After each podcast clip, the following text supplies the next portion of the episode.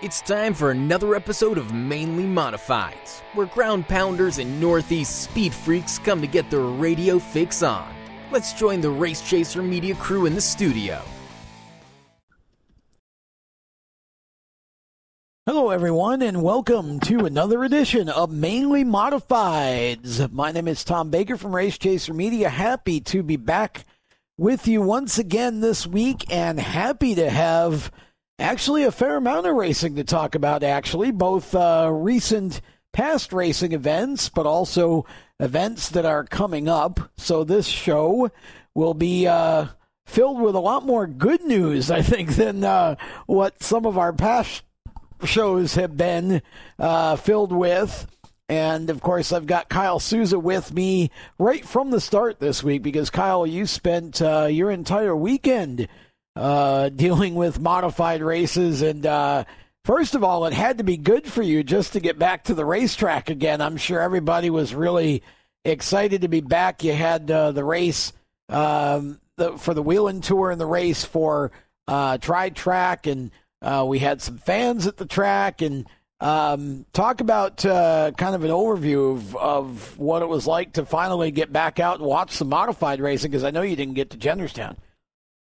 Yeah, uh, you know, first of all, thanks everybody for listening. Glad to be back for another episode. Yes. Uh, yeah, I mean, it was it was kind of, uh, I guess surreal is the right word. Um, to, to get back to the track, I see modifieds. I had been to the track a couple times, uh, saw some super late model action, uh, and, and really saw a lot of track rental uh, stuff over here at Seekonk, which is uh, you know rather boring. Sure. Uh, in the middle of the week when there's five cars at the track and one at a time on the track, nice to see cars again uh, in a in a larger capacity. And nice to see a race, man. Uh, good to see some modifieds. Nice to hear the the roar of that 600 horsepower Yes.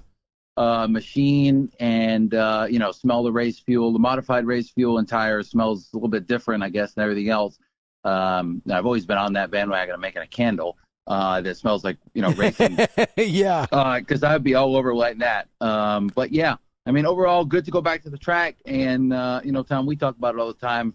Uh, but but to me, really, the best thing about the whole thing, from my perspective, is just really really good uh, to to see the the crews again, the drivers, sure. um, the people you have that relationship with, and obviously I've built a relationship uh, with a lot on the NASCAR Whelen Modified Tour. to- You know, from working with NASCAR for two or three years, uh, you know, on a full time tour basis, and then uh, nice to go back there, uh, and also nice to hear from the race teams and the officials of the Modified Tour that they, you know, they missed me at Jennerstown. Uh, I share the same sentiment. Missed all them. Uh, you know, disappointed I wasn't able to make it out there to Jennerstown, but so happy that I was able to get up to White Mountain Saturday Sure. Yeah. and Monadnock Sunday. So uh, yeah, nice to be back at the track, and uh, also nice to be home after a long week. Yeah, well, there's there is always that too, right? Okay, so let's uh, kind of set up the show here. Uh, we are going to kind of divide the show into segments, as it were. We've got two modified events to talk about, and Kyle has brought to the show uh, post race interviews with drivers from both race meets.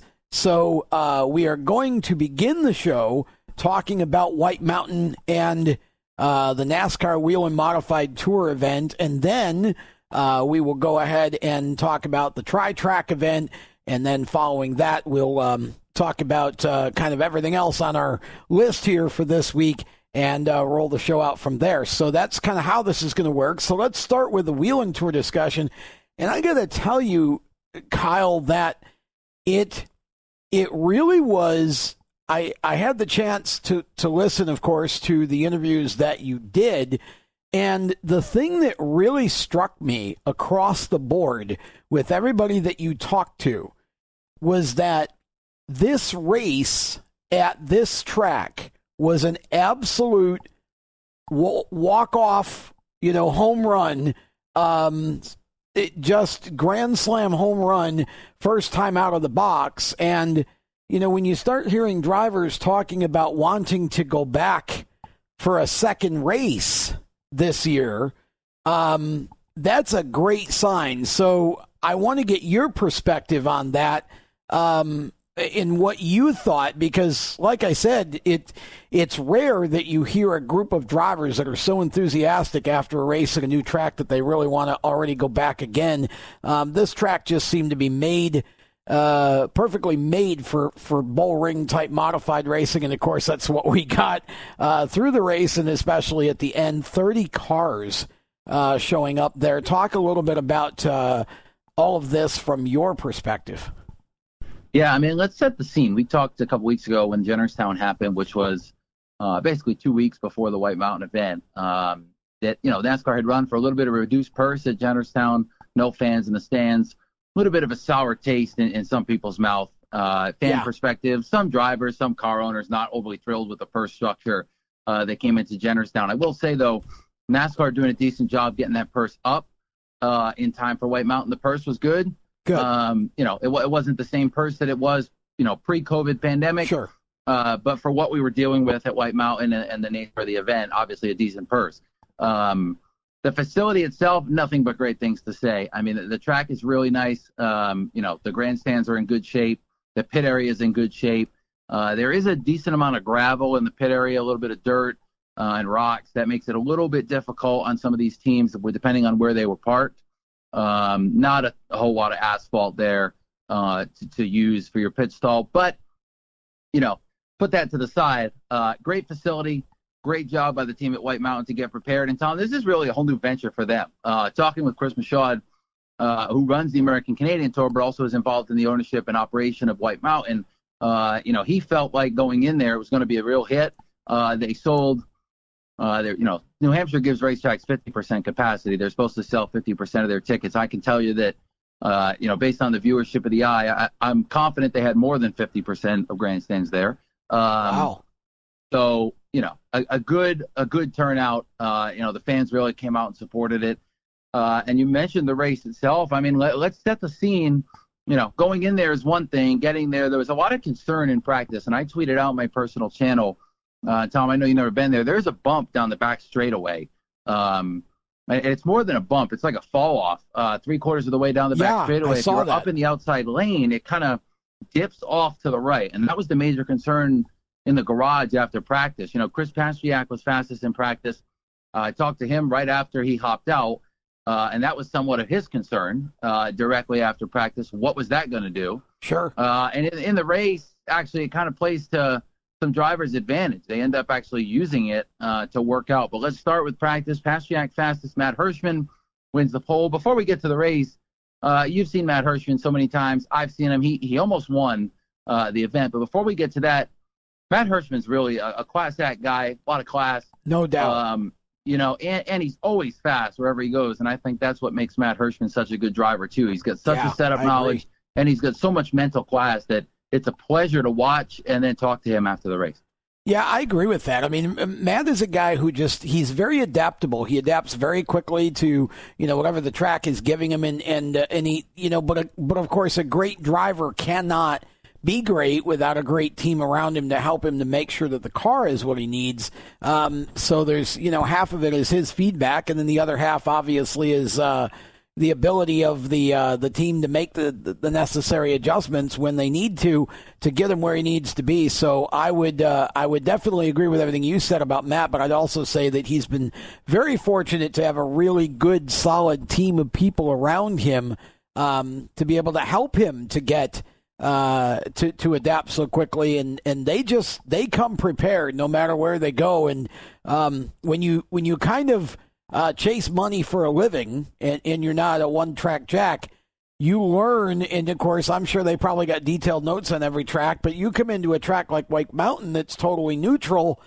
And I think their experience with going to so many different new tracks all the time um, over the years probably really helps um, you know, him to be fast. And so, uh, yeah, he definitely, uh, I knew he'd be a factor in, in this event and not surprised that he actually was. Yeah, so he goes out there uh, qualifying, sets the fast time. Uh, no surprise there either. Matt telling me after the race, and you'll hear in the interview, uh, he was happy with the way they ran, uh, but also happy with the fact that they had speed. They don't run a lot of modified tour races every year. Uh, typically, they run three or four with that PD right. Motorsports team, uh, and that honestly, you know, we talk about it in all levels of racing, but that's a disadvantage uh, to only run three or four races. You don't get that car on the track, that specific car, often. When you do, you might have a bug or a gremlin to fix. Never mind the fact that guys like Justin Bonsignore, Doug Coby, Craig Watts, Woody Pitkat Yeah. have been tinkering with setups all year. Uh, and, and you're not. And I know Matt runs a lot of other modified races at a lot of other tracks. Uh, so he still gets the setup work in. But the modified tour is just a different ball game uh, compared to an ROC event or, you know, an evergreen race that he went and ran well at uh, with a setup. So strong qualifying effort for him. Also a strong run in the race. Uh, this race airing live on NBC's Track Pass uh, Gold platform. It was, you know, 299 I believe, for the month or 19.99 for the year. Uh, pretty good value. So you get 19.99. You're going to get at least six to eight modified races for $19. Originally it was 17, but obviously that's going to be cut this year. Yeah. Uh, you know, due to the pandemic. But the race itself, uh, you know, a lot of drivers, as I mentioned in practice, concerned about that bump. A lot of other ones concerned it would be a one groove racetrack. Uh, at the beginning, fair to say that it was. A lot of guys getting to the bottom, getting in line. Uh, Hirschman and Coby started on the front row. Bonsignore started third. Those three never left the top three, and that's absolutely no surprise. Um, but the beginning of the race is really Hirschman and Coby running away from the field. I mean, lapping cars left and right. They caught the back of the field. You know, some, I believe, Mr. Uh, Melissa Fifield and Gary Byington were lapped within 10 laps. Um, and they caught the back. They were siphoning through lap traffic. Couple cautions there. Timmy Solomito gets wiped out of contention uh, with a lot of fluid. Matt Swanson wipes out of contention with a power steering pump and a rack issue. Ron Silk parks it early uh, with an issue in that number 85. And before I tell you about every lap, we might as well just fast forward to the money of it uh, and the good part of this event from a fan's perspective. Bonsignore takes second from Doug Coby on a restart, you know, somewhere around 50, 60 laps to go. And then, Tom, the game's on. I mean, Matt Hirschman is is hanging on for dear life at the end. Justin Bonsignore gets around Coby.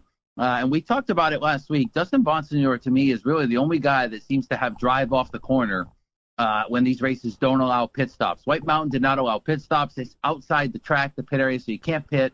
Uh, a couple guys did. They went a lap down, or they just barely made it back out. But you can't put tires on. It's a four-tire race, uh, and when it's a four-tire race, it's Justin Bonsignore to me uh, and Doug Coby. Those are the two guys I look at uh, as figuring out on that new soft tire. Uh, and all of a sudden, Bonsignore gets to Hirschman's bumper with about Yeah. 40 to go, trails him through lap traffic, and then the honest, uh, you know, we start with Dale Earnhardt and Terry Labonte at Bristol. Uh, the rattle the cage hit uh, comes from Bonsignore with seven laps to go, uh, and it definitely was not malicious. Uh, Hirschman got a tick crossed up at the end of the front straightaway. Obviously, both cars handling like complete dog crap. Uh, at lap 193 of 200, they've wasted the tires. They've wasted their mental and physical capacity. Uh, Hirschman gets a tick crossed up, straightens it out. Bonsignore hits him in the left rear. Uh, maybe actually maybe squared him up in the rear bumper and get into him. Uh, and Hirschman slides up the track. Bonsignore takes the lead. There's a caution with five to go because why not? Uh, spin, and I can't even remember at this point who spun. Uh, you know, just because the finish was so good. And then a green white checker. You got Bonsignore on the pole, Hirschman outside, Coby still third. They went side by side for the lead, side by side for second. Coby's hammered on the back of Bonsignore. He's all crossed up. Uh, overall, just a phenomenal show. Bonsignore winning it, Hirschman second, uh, and Coby third. A really great show, uh, you know, and we'll talk a lot more about it. Uh, and I think what will be our second segment uh, towards the end of that, after we hear from the tri track winner, Craig Watts. The bump and run uh, utilized in this race. Not a malicious bump and run, but a bump and run at all. Uh, in any case, it was a bump and run. Uh, and Hirschman, not overly thrilled after the race. Bonsignore, obviously uh, thrilled. And uh, before we roll into the interviews, Tom, you can hear from Bonsignore uh, right after the beginning of the interview, talking about when he mentions the replay. I actually had shown him and Hirschman a replay on my phone from NBC's Track Pass app on what happened. So they both had perspective after watching a replay before I spoke with them. Uh, so that that's kind of important for you to know. Right. Um, the other thing that, that's important to note quickly is the heckling that was going on in the front straightaway um, with the fans. There was a lot of fans in the grandstands, which is great to see post COVID. Uh, but some of those fans heckling Bonsignore, and I'm using the word heckling because it was some derogatory words um, shown towards Bonsignore, who you know a lot of people in the stands felt had been way too aggressive, moving Hirschman out of the way. Well- Bonsignore actually engaging with them in a funny manner. Coby engaging with them, uh, you know, kind of racking on Bonsignore in a funny manner. Um, but yeah, I mean, a great show, and, and the fan base to me, Tom. The best thing about the whole thing is those guys are passionate. Uh, and it's good to see them back at the track. Well, and they're all experts too. They all know exactly what happened. Uh, they saw it with their naked eye, and you're not going to change their mind. You know, it's it's it's funny how we, you know, in in the sport, and and look, you and I are no different. We watch, you know, and we we analyze, um, and uh, it's it's it's a situation where um, hearing the two drivers talk about it, it you know, neither were overly angry and you know all it takes and this is what a lot of fans don't realize when you're running these cars at you know over 100 miles an hour or whatever you know and, and somebody just for a, an instant lifts in front of you or gets just a little bit out of control and has to catch it you know that kind of thing the the the closure rate that you have to them you know it's almost by before you can react you know you're you're into them. And so you know, these drivers race at such a high skill level. Um, I'm not an advocate of using the bumper, honestly. I'm just not. Um, I hear a lot of these guys say that that's short track racing, but I just don't recall Bugsy Stevens and Freddie DeSarro and Richie Evans and Eddie Flemke and, you know, all of those guys back then, Maynard Troyer, Jerry Cook, you know, back in the day, I don't recall that being um, acceptable. I, I, you know, it wasn't as if there was never contact because you know you're racing, but um, I'm not a big advocate for that. I just don't think that really, you know, to me, it's kind of like, well, anybody can move somebody out of the way to win a race, but. Um, but I don't know that that's exactly what happened here. I mean, it it just kind of looked like um, it was more of a racing deal. And yes, Bonsignore certainly saw the opportunity and he took it. Um, but I don't think he intended to, um, you know, just drive into the back of him and create an issue. So I, I think, you know, I don't know. I mean, I guess everybody's going to have their own story right. of what happened, but uh, I I listened to the two drivers and and you know we'll hear them in a minute. Everybody will get to listen to them in a minute. Um, and it didn't seem to me that um, I mean, obviously, if you're on the receiving end, you're not going to be as happy as if you were in victory lane with a win. But it didn't seem like uh, there was a whole lot of um, anger, and I think Justin was pretty contrite when he, you know, when he said, "I didn't," you know, it, it wasn't malicious. Um, yeah, so. and I, I, think that's the exact point of the whole thing. I mean, Matt Hirschman's obviously not going to be happy with finishing second after right. leading 193 That's laps. exactly right. Yeah, um, so. you know, everybody gets that. That's fair. Uh, Bonsignore definitely, I don't think, you know, went in the corner and maliciously tried to slam Matt Hirschman out of the way. I think no. Bonsignore, you know, for those who haven't seen the race, uh, Bonsignore was obviously quicker in the last 10 or 15 laps. I mean, it was, it was pretty dang obvious that he had a better car uh, than Matt Hirschman at that stage of the race. And I think that's a testament uh, to that pit crew, Ryan Stone, those guys. I've mentioned it before. I'll say it again. They are, you know, they're probably the best full modified tour crew out there right now, other than Doug Coby. Uh, and I think they're both on the same level. So uh, had a car at the end that was a little bit better.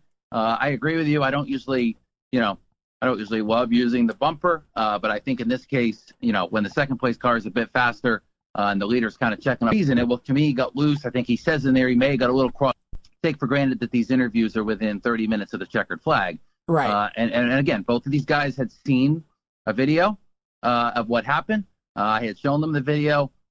so you know, we'll get back to talking about, you know, the implications of the race and what that might mean for the future here in a minute, Tom. But why don't we, you know, move along? Let, us hear the interviews. When you listen to them, uh, you know, you'll notice an obvious cut between segments. But you got Justin Bonsignore first, talking about the win at White Mountain, his second straight to open the season. He's two for two here uh, in 2020. Hirschman comes up second. A little bit of a lengthy interview with him talking about the race and a couple of other things. And then third in there, uh, you've got Doug Coby, who finished third and ran in the top three the whole race, and, and we'll hear from Doug too as well uh, about what he thinks about this owner driver thing. Don't forget he's his own owner now. Yep. Uh, and this is their second race together. So without further ado, Tom, I'd say we uh, let everybody hear what happened at the end of the uh, White Mountain event and hear from these top three finishers. Let's do it. Bonsignore first, then Hirschman, then Coby, and we'll check that out right now, and then Kyle and I will return. So let's run through the race. I mean, you start uh, what now? Second, third, third. Um, and most of the race, you're you're straight away back. Was that planned? Kind of uh, just trying to ride, or yeah, a little bit of ride. My car wasn't that great at that time, um, so I was just not wanting to burn tires up. I knew being second on the restarts, if there was going to be one, was going to be tough. So, um, you know, you just kind of bank on a caution, and then we uh, we saved enough tire, I think, at the end, and then uh, you know we just watched that replay. I definitely got into him, but he was crossed up, and there was a gap between us before I got into him the first time. So, um, you know, that's that's racing. I, it's just hard racing. Uh, I don't think I did anything wrong. I would I would admit it if I did, but uh, you know, watching that replay, uh, that's it for me. I, you know, I know what I did. Was there any in the last restart any concern that he was going to get you back, or no? I mean, he had it wasn't a you know a malicious Yeah. move. Like I said, he at the time he probably thought I got into him, but it wasn't malicious, and he don't race that way, and Doug don't race that way. So, um, you know, we were all leaning on each other at the end. That's pretty much checkered, and uh, you know they were battling behind me, and I was kind of just trying to hold both lanes. So, um, but you know, I don't have any worries when you race with Matt. He's a professional. so you've now won a ridiculous amount of races, three in a row dating back to last year, the first two this year.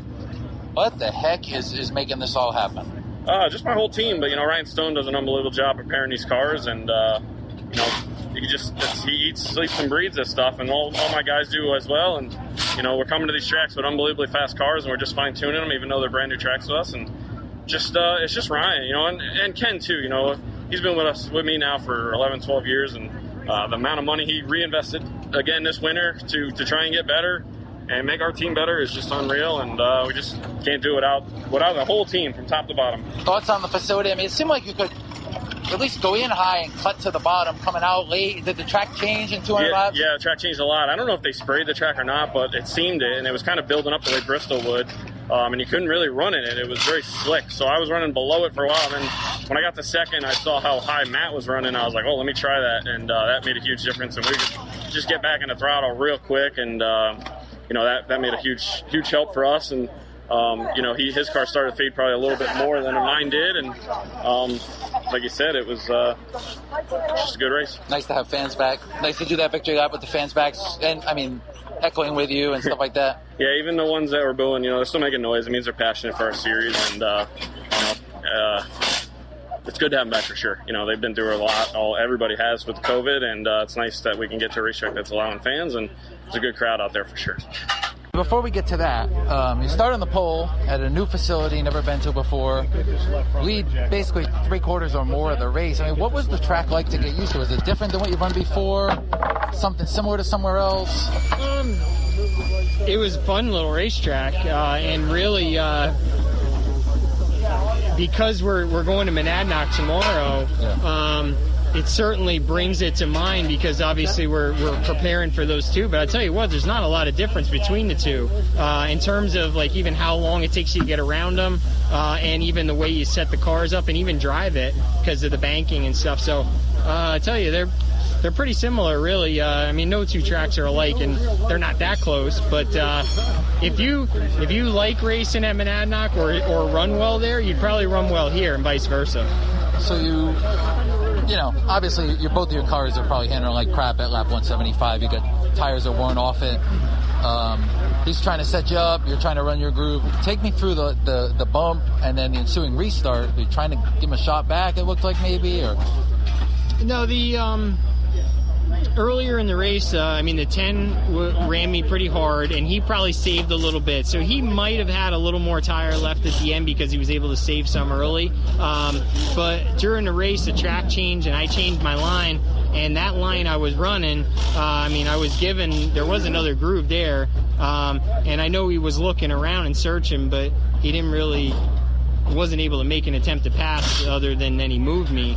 Um, and he gave me a good shot there, sent me up the track the out of the groove and in the marbles. But uh, um, yeah, I mean, I'm not going to be happy about it because obviously I come out on the short end after such a good race. But uh, you know, he didn't wreck me, but he moved me.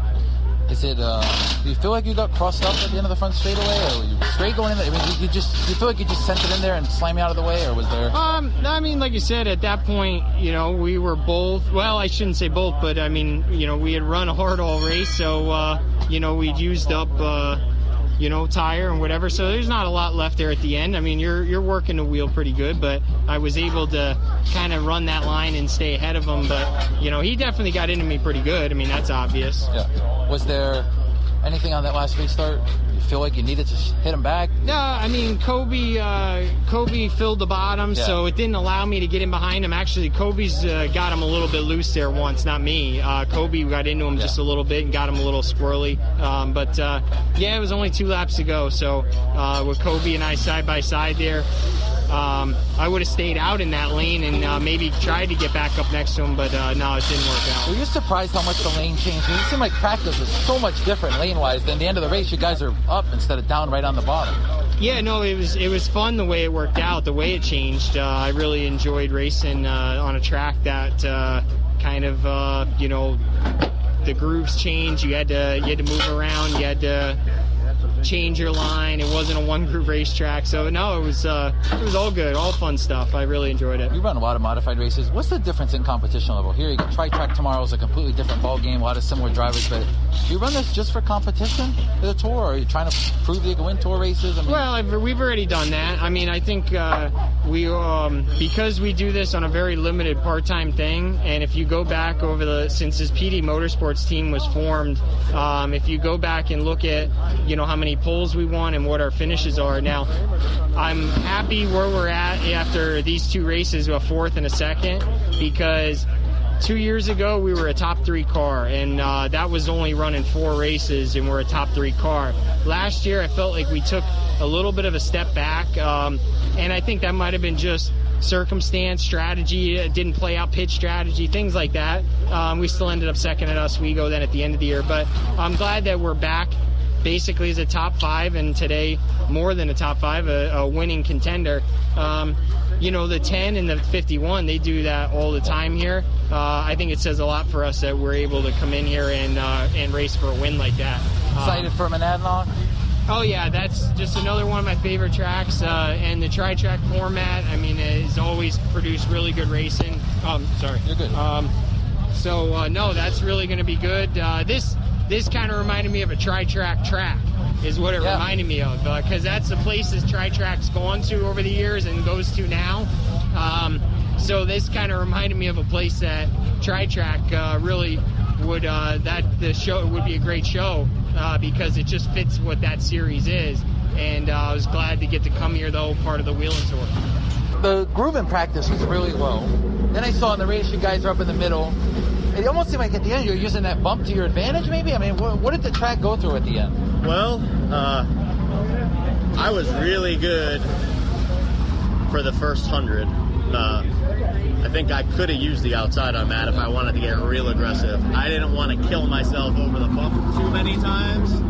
So I tried the bottom once or twice, and I was like, I could jam him up quite a bit. And then I was like, let me just see how it is out here, because we're going to be lapping cars, and if there's anything, maybe he's going to be weak lapping cars, and I'll be able to squeak by him if my car's good. And my car was really good uh, on the outside, and really good over that bump somehow. And uh, we just lost some uh, every restart it took us 10 15 laps to really come in and once we did we were back to where we needed to be but by that point they had stretched it out in that second half of the race so i don't know i don't think i pushed it too early i think we just uh, didn't know how to adjust for this track didn't know how the track was going to change and it was a blast i mean matt and i were talking out on, on the racetrack you know we didn't win which sucks didn't have a car at the end that was like driving perfectly but man it was it was a fun uh, chess match between. Usually it's a chess match between the drivers, and this was a chess match between me and the track to figure out where can I get grip. Right, right. Because some of these short tracks, when the grip goes away, it just goes away for good. This track, grip might have gone away where you were just racing, but if you searched around, you could maybe Found it. find something a little bit better that worked. And we ran some fast laps at the end of the race. Um, you know, only about a tenth and a half off our fastest lap, so just couldn't repeat it. And the restarts killed us. This, the last restart I was actually decent. I think I could have really jammed Justin up pretty good if I wanted to, but it's too risky. You know what I mean? You know, you're gonna get penalized, or you're gonna wreck your race car, and it's like, man, I was hoping Matt got a good restart and Justin would have had to run him up, and I could have been there to have something for it, but. Uh, Whatever, that's short track racing. It was fun. What did you? I mean, you were kind of further back than the, the bump, I guess. Um, I mean, you race with Matt a not as much as you raced with Justin. You see something like that, what goes through your mind? You saw it in front of you, right? Did you see it? Oh yeah, oh yeah. I saw Matt go up the track, and um, you know, Matt doesn't just drive up the racetrack. So, I mean, that's all you could say is that there had to be some sort of contact.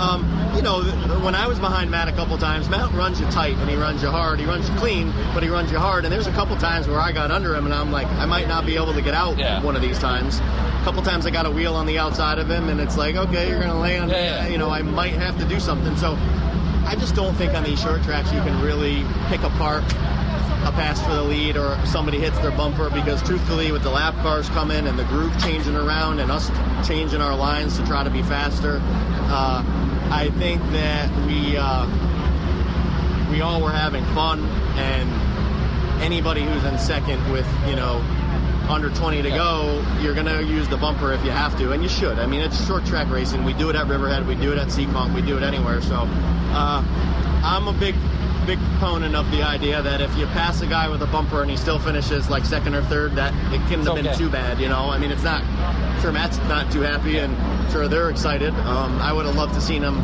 clobber each other a little harder, but uh, you know, we just fell off a little bit. So. Was there a, so you did get a really good start that last freestyle, was there a thought in your mind if Hirschman gets to him, he might kick him up the track?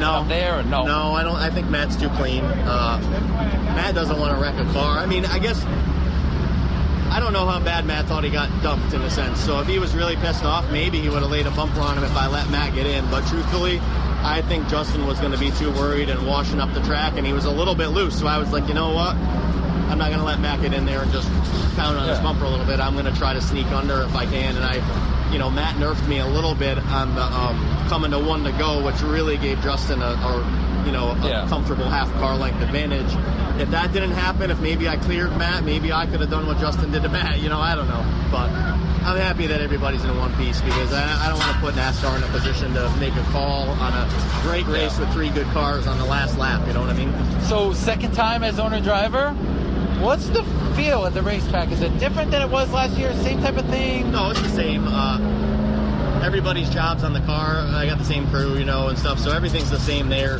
Um, truthfully, I'm just ticked off about like P2 and time trials, both yeah. races, you know, because honestly, it's a thousand bucks a race for, you know, the pole award. And, you know, every little position here, it's like, I'm not chasing points in that yeah, stuff. Yeah. But truthfully, second would have been a lot better than third, money wise. So, uh, I'm not racing any differently. I think you guys can see that. Uh, trying my best to keep the car good, and, and if I had to be aggressive out there, I would have been, but I just didn't have the car really to make any crazy moves. So uh, it's been fun. Everybody's been awesome. The crew guys been awesome. Everybody's doing a great job, and uh, you know we'll see where we go race next.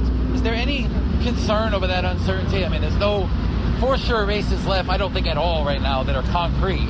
Is there concern from a team owner and driver perspective? I guess. Well, yes and no. I mean, the concern that I have is if all of a sudden we're able to schedule a lot of races, I think I'd be more concerned about that than not racing.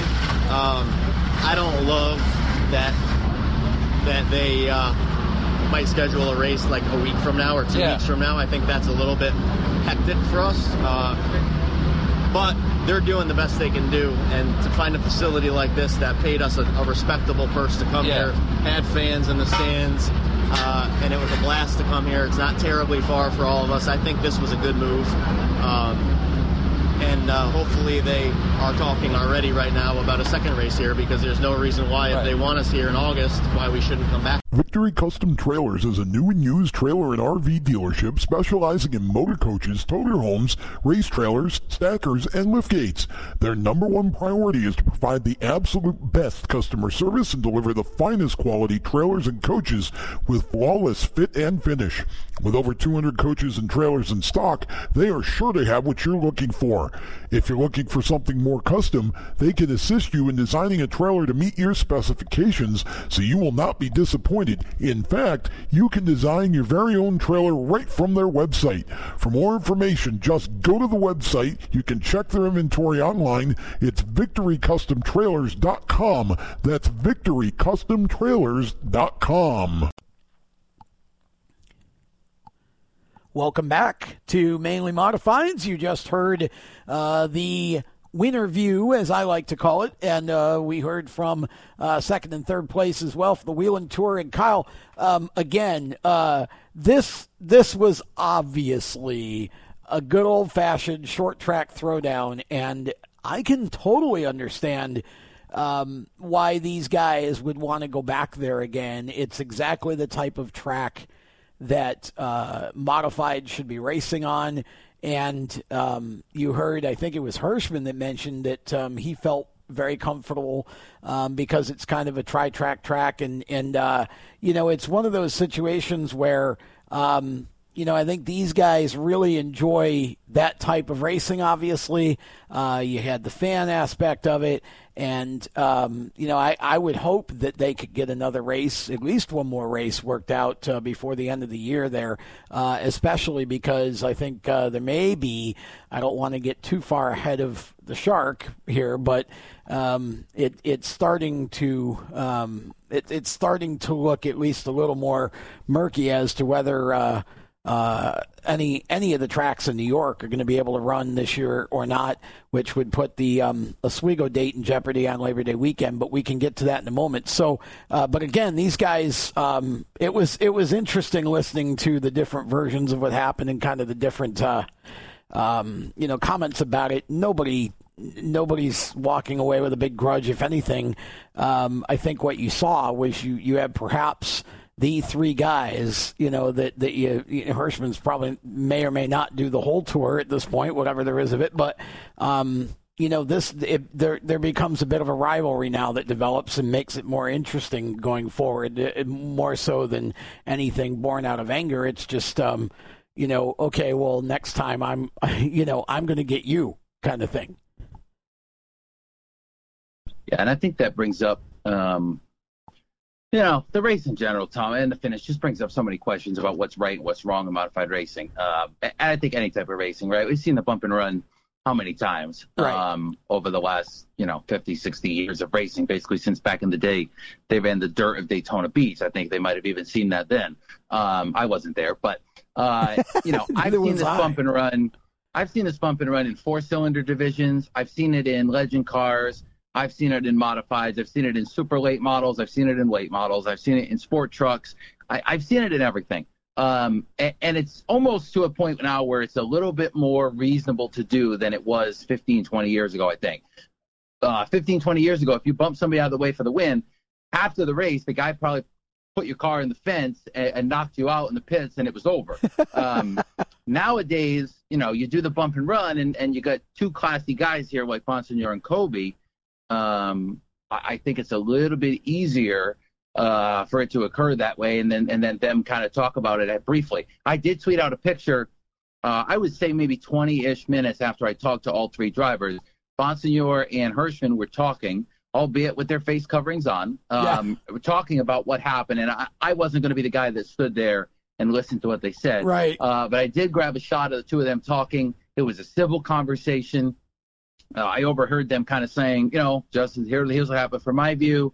What happened from your view? They talked about it. They'll move on. Matt Hirschman's not the type of guy that's going to go out there and wreck Justin Bonsignore because of this. Uh, there might be some other guys in racing that I would call a hothead uh, that might go out there and do that. Matt Hirschman is not that type of guy. No, I, I agree. promise you I agree. that he's not going to do that. I, I wouldn't say that maybe the next time Matt Hirschman's not behind Justin Bonsignore with five laps to go – and he's a little bit faster than Justin, there there could be a bumper. Don't get me wrong, that could happen. Um, but I don't think Matt Hirschman is going to maliciously go out there and go after Justin, uh, and that's pretty obvious. So overall, uh, you know, you heard Doug Coby talk about his team there, some good stuff there as well about where they're at and how their race went. Uh, but I want to finish the modified tour segment by saying kudos to White Mountain, uh, Chris Michaud and the gang for bringing in the modified for tour. Sure. Kudos yeah. to the fans for coming out. You heard Justin talk about how great it was to have uh, fans back in the stands, and that's a major, major, major, major part of this event. Uh, you know, they couldn't pay the purse they did if there wasn't fans in the stands. I guarantee oh, it. yeah, no doubt. And number three, uh, you know, you mentioned, you heard Coby say it. We talked about it before the break to listen to the interviews. There is a chance they go back there in 2020, and I think the, you know, the reality of the situation is we're already almost in the middle of July, and there are no, you know, no circumstances to the point where we are even have any concrete races left on the calendar. So right. no, nothing, nothing, and I mean nothing, is concrete going forward. We've just run two races in four weeks or so, and uh, you know, right now we got no races left, basically. So uh, we're going to see how that goes. You know, intel and sources telling me Obviously, they're working on it. There was some talk of a July 18th race at either Thunder Road, which is a track that's operated by the same family of uh, ownership. Uh, when I say family, I don't mean blood. I mean, you know, I know what you're people. saying. Yeah. Um, you know, there was some talk of that on July 18th. There was some talk going back to White Mountain on July 18th for a second stop. As of this recording, uh, nothing announced. I don't think that's likely. I think what's more likely is August 1st uh, will be the next race. I think it's likely that August 1st will be either White Mountain or Thunder Road. I think there might be an opportunity to race somewhere else if it comes up, but I think August 1st is the next one. Uh, and that's three, four weeks away now. Maybe they'll sneak something in before that, but I doubt it. Uh, and, and, that's going to mean we're on race three in August. So I think uh, our target number that we said weeks ago, six to eight races, I think is likely, Tom, uh, in 2020. And, uh, you know, eh, we talked about it last week. We'll talk about it again here. Uh, you know, Justin Bonsignore is two for two. And I said last week, I would not be surprised if he wins all of those six to eight races. And, uh, you know, I don't want to toot my own horn here, but it happened Saturday at White Mountain. And I'm sure the next track they go to, they're going to unload fast again and be right there. So it is possible that he ends up winning all the races in 2020. I don't. I just uh, I don't see that happening. There's too many variables here. I think uh, eventually somebody's going to trip him up. I think Doug Coby got way closer this time and uh, obviously had a good shot at it, and, and so did Hirschman. Um, you know, the, the law of averages says that you're not going to have six or eight perfect races. Um, I'm not saying it absolutely can happen. I'm just saying I think the odds are pretty pretty high that it won't happen, but uh, he certainly is the guy to beat. A couple of quick things from my uh, perspective here. First of all, I think we did, did. Do we not have another race scheduled at Jennerstown, or is that um, is that still up in the air, or did we actually get another date on the calendar? I was thinking it was well, mid, or late uh, August. yeah, I mean there is another date on the calendar there, August 22nd. That's I mean, there's what I races thought. at Okay. Oswego, you know, a race at Oswego for Labor Day weekend. Well- there's races at Riverhead scheduled. I, I mean, from a team perspective, talking to car owners, talking to drivers, even talking to people at NASCAR, uh, all those races are scheduled, and that's great. Um, but nobody really knows what's going to happen two months from now. So. Well- uh, I think that they're taking this race by race. Jimmy Wilson has said that, that you know they're going to book out some races and hope that they run. Uh, but there's a little bit of speculation, Tom, uh, especially in New York, uh, from what I'm hearing from car owners and NASCAR themselves, that they're going to be able to get any races in New York in at all. Well, uh, in 2020. That's where I was going with this. I wanted to kind of look ahead because you mentioned that you thought that six to eight was still uh, on target, and so we've run two, and you you you think that on around the first of August we could see another one uh, at one of two different tracks uh, up there.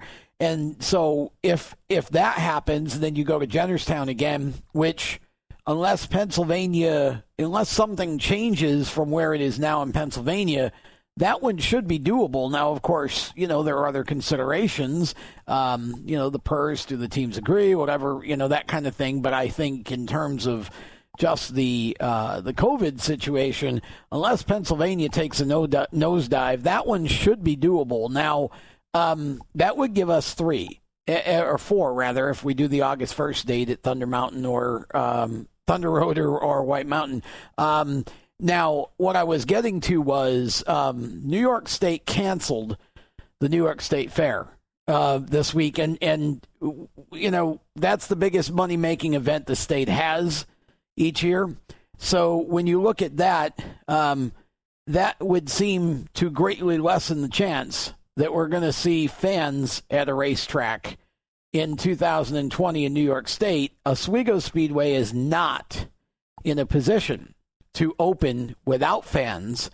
And so uh, the announcement while we were taping this show uh, on Tuesday the 7th, while we were taping this show, the announcement came out that Oswego had canceled all of its July events. Um, and so you're looking at this point, I mean, they're, I think they're kind of not wanting to just flat say, no, we're done, we're shut down for the year. But realistically, uh, the governor there has said that there, he's not even going to talk about fans at a racetrack until at least August 2nd. And but then he just canceled the New York State Fair. So, you know, there's there's some interesting logistics in play there and part of Oswego's issue too is going to be And and again, you and I have alluded to this even with your division, some of them up there, the series that run in Canada or whatever. The Canadian border, they're talking about keeping that shut down for the rest of the year. Um, and if that happens, and Oswego wants to run, they're going to lose at least one competitor and a number of fans. And right now, the other thing that, that's in play is that New York has a bunch of states that uh, where if you if you travel from you know from those states to New York, you got to quarantine for two weeks.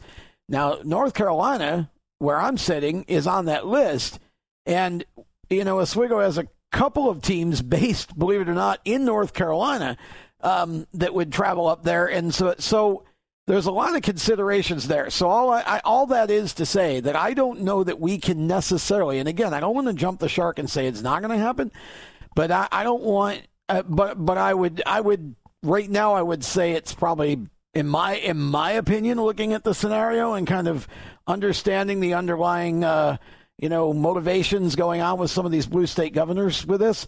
Um, I would say it's less than a 50% chance that uh, the Oswego race goes off. And if that turns out to be the case, then obviously, you know, getting to that six to eight, you're going to have to depend on um, some shows maybe down this way. And then you run into the quarantine issue when these teams go back?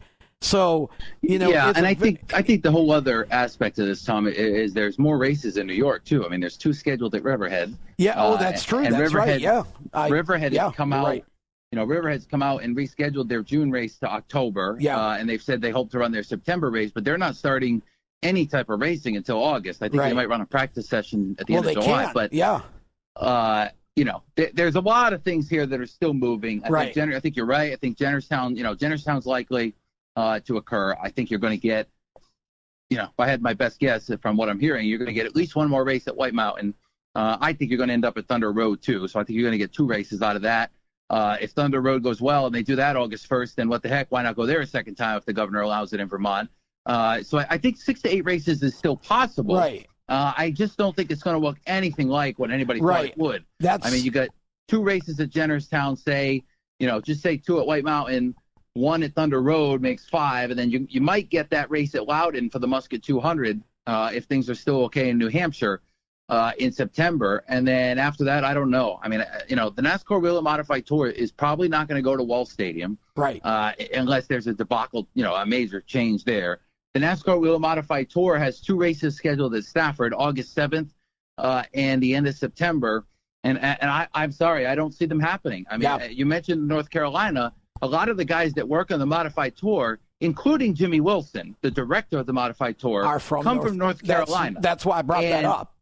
Right, and if they, he comes up here, he's going to quarantine before the race. And right. I, you know, I'm not going to speak for Jimmy Wilson, but I, I, find it really hard to believe that Jimmy Wilson is just going to disobey that order uh, and, come up here and do that on, on the name of NASCAR. I just don't see that happening. So I'm skeptical. I still think we're on target for the six to eight, though. I, I think the races in New Hampshire, we're going to get there with racing up here uh, in New Hampshire and Vermont. I think we can get to six to eight using a couple tracks in New Hampshire, uh, Jennerstown, uh, maybe even somewhere around South Boston or Myrtle Beach. But uh, in general, uh, you know, speculations there that, that this season could be four races. Don't get me wrong. There's a good chance that it's not six to eight races.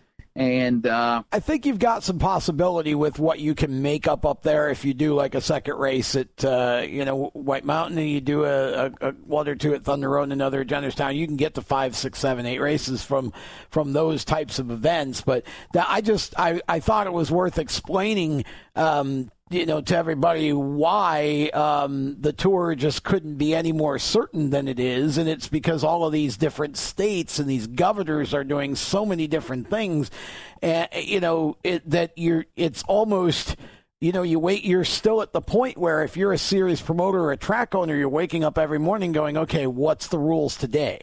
Because it changes that quickly. So, um, right you know, that's kind of where we're at with the Whelen Tour. Uh, I feel like we could transition to the uh, tri track race because that was the. Um, that was the, the second race of your weekend. Uh, I'm insanely jealous, by the way, that you got to go to two modified Yeah. races last weekend and I didn't. Uh, but um, but I, I, this race again comes down to a bump and run, and again, um, this is another series that obviously isn't a big national series like NASCAR, but it is one of the reasons why I keep saying that New England racing, New England motorsports, the the landscape up there is still thriving way beyond um, you know where most of the country is uh, in this day and age. And I'm not just talking about with COVID. I'm just saying in general. Um, I love this tri track series, and uh, it proved out to be a great race meet again at uh, Monadnock over the weekend, right? Yeah, I mean, uh, you know, setting the scene for that one. Thirty cars at White Mountain. We mentioned for the tour. Thirty-seven. Yeah, Uh, at- at 37 cars. So forty-seven. I'm sorry, seventy-seven modifies between the two 67. tracks. Uh, sixty. I cannot count it all. Sixty-seven modifies between the two tracks. Some guys ran both uh, in in different cars. I don't think there was anybody out there that ran the same car in both. Uh, you know, Lutz won the race. We'll talk about that in a second. But he ran a different car. Sapienza ran a different car. Ronnie Silk was in a whole new ride uh, compared to his tour ride. So was uh, Chase Dowling. Right. Matt Swanson still in old blue, but a different chassis. Uh, so similar drivers to the modified tour um, in, many cases at, at some level. Uh, guys like Woody Pitkat, you know, running for Stan Mertz instead of Eddie Harvey. Uh, so a mix there, and then a lot of tri-track stars too. Guys like Richard Savary, guys like Les Hinkley, uh, guys that have been around tri-track, been around the New England modified community for a long time. This tri-track series uh, is really thriving, uh, and, and it's actually grown from three races. You know, when they first made it as Yeah. tri-track, three Yep. different tracks, Yep. three different races. It's grown uh, now to six races. So, I mean, there is a lot of speculation uh, in the future of what the tri-track series could do uh, if NASCAR kind of falters a little bit. And I think tri-track would be in a position where, you know, certainly they could add more races, uh, Right. and their purse is really good too. Forty thousand dollars or so for the overall purse, uh, and it costs the racetrack, you know, not not as much as it would for a modified tour Well, race sure, yeah. and it also opens the door for a six thousand dollar to win contingency laden race. Uh, and, and who doesn't want to go run that? So Sure. 37 cars. They ran four heat races, two consolations, uh, and obviously their 100 lap feature. You mentioned the bump and run. It comes down to that again. Uh, Les Hinkley takes the lead somewhere around 30 laps to go after a pit stop for tires. Everybody pitted for tires somewhere around lap 64, I think it was. Uh, everybody pits. They come in for tires. Uh, and then they come off pit road in the same spots they went in because it's a competition yellow. Right. And in the end, uh, Hinkley's kind of the man in control for the last couple restarts. Chase Dowling was outside him, couldn't get a jump. Uh, there was a couple cautions in a row in lap 92. Tri-track, unlike the Tour, does not count the cautions. So 100 green flag laps. And in the end, Les Hinkley by two car lengths down the back straightaway in the last lap. In turn three, he gets a shot from behind from Craig Lutz, gets kicked up the track to the third groove, and uh, he takes down the win. Uh, does Craig Lutz with that bump and run? Hinkley, you know, visibly, verbally, uh, mentally upset uh, Yeah. with the way it played out, A- and I think that you know. For the second day in a row and the second race in two days, we have a bump and run for the win. And then the question is, you know, first of all, Craig Lutz wins. He wins the six grand. Hinkley finishes second uh, and gets three thousand two hundred fifty dollars. Still a decent payday, but it's not six grand. And it brings up the question again: Is this bump and run uh, okay to do? I, I don't know the answer. Well, I mean, and here again, you and I are two media guys, and I I've raced some in in, in real cars, uh, but not you know enough to by any means call myself an expert. Um, but it's it's um, for me, I saw this as two different situations. Um, I felt like Saturday was kind of racing. I mean, yeah, okay, it was still a bump and run, but um, looking at Sunday, and again, I, I I'm not gonna you know shame Craig Lutz, but um, he came from a, a little ways back, um, and and it was it was you know as as somebody explained to me once, there's a bump and run and there's a dump and run, and um, I don't know that Craig did the dump and run, but somewhere between the B and the D.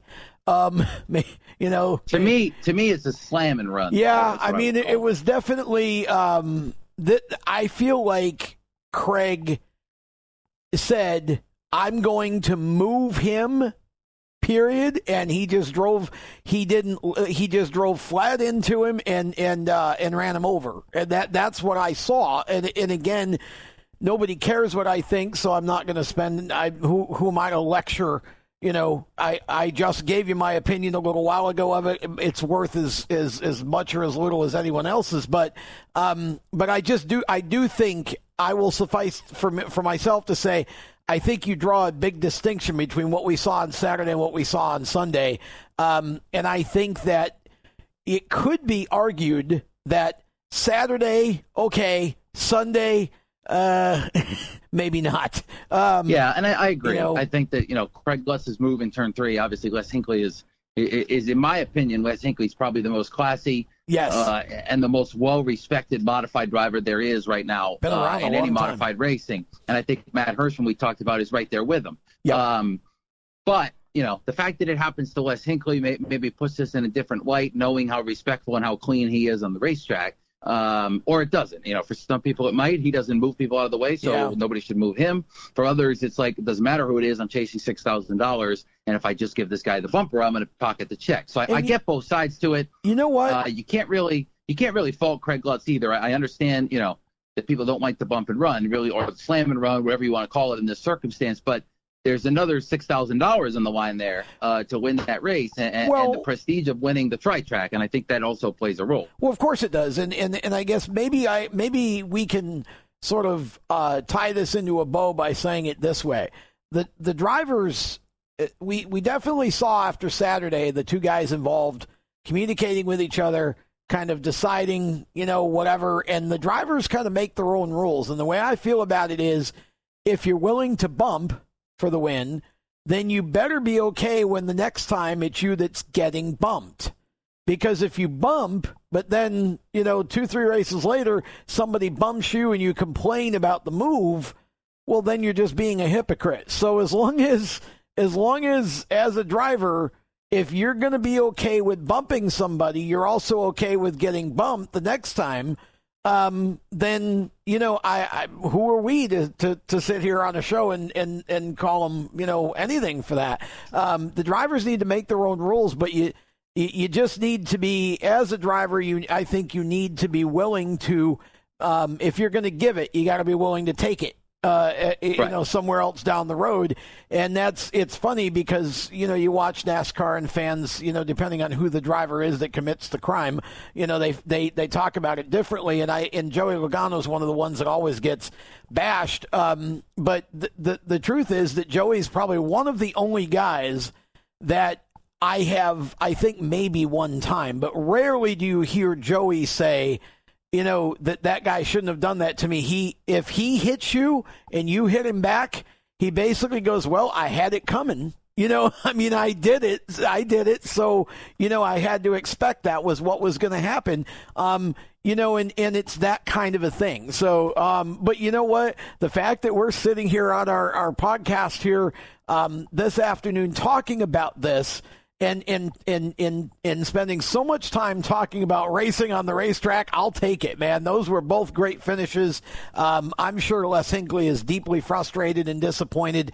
Um, you know, but uh, the from a fan's point of view, um, boy oh boy, what a great couple days of racing, and and for Hinkley, honestly.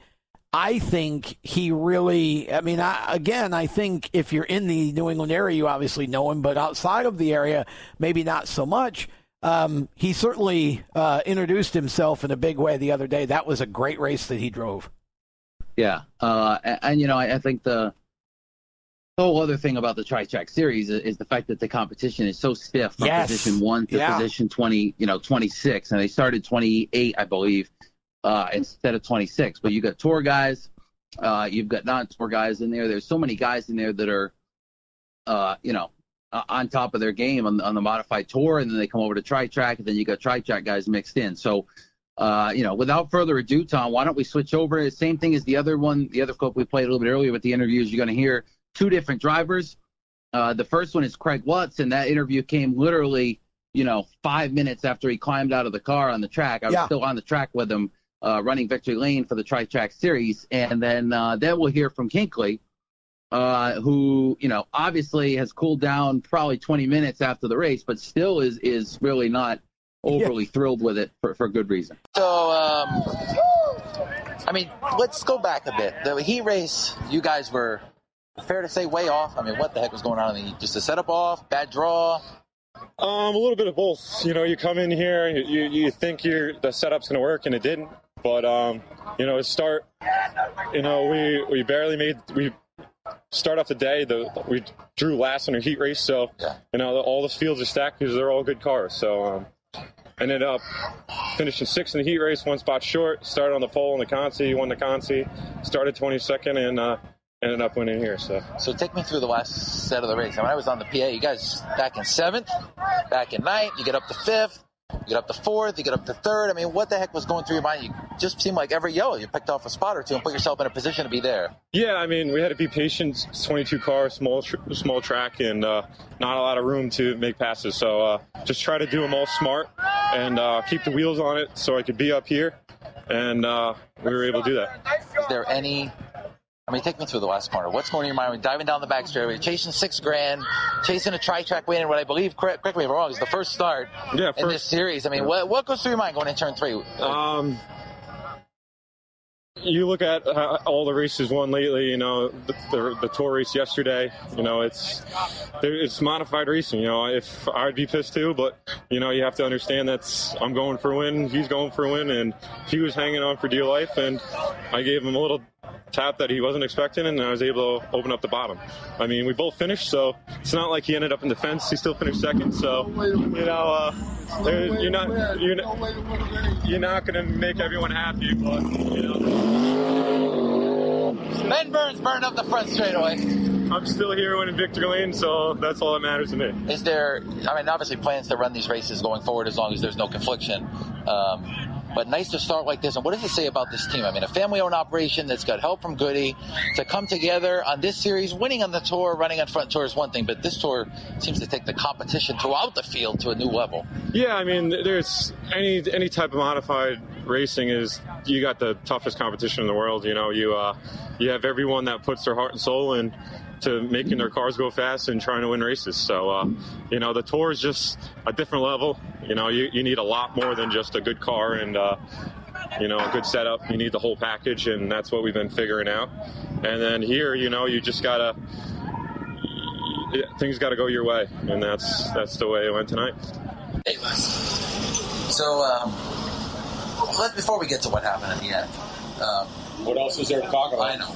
Good track for you. Yeah. A lot of success here. I mean, you guys were on point, uh, especially after the tires. You seemed like the car was there. Yeah. Well, you know, I mean, we found a home in the first two thirds of the race to, you know, ride in our spot and, and, keep our spot. I mean, it wasn't like we was in cruise control, but we were able to, you know, comfortably keep our spot there and try to take care of the car the best we could.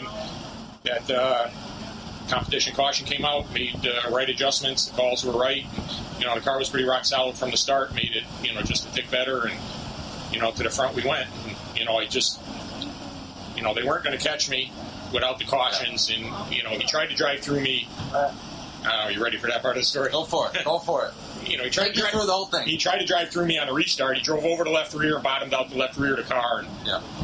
I mean, I would have been fool if I gave up the bottom. I wasn't going to give up the bottom, and had no chance of going by me on the outside. So, but he never tried. You know, that's the part that pisses me off. You had laps to try, and you never tried. You, I mean, if you could pull up tapes and record books, there's probably, you know, I, I don't know how many cars I passed here on the outside, but never driven, never driven through anybody ever for you know a win like that. It just, you know, just uh, never squared a guy up, punted him in the back, pushed him out two grooves, and, and felt good about myself. You know, was, so. was there? I mean, down the back straightaway, do you think it's coming?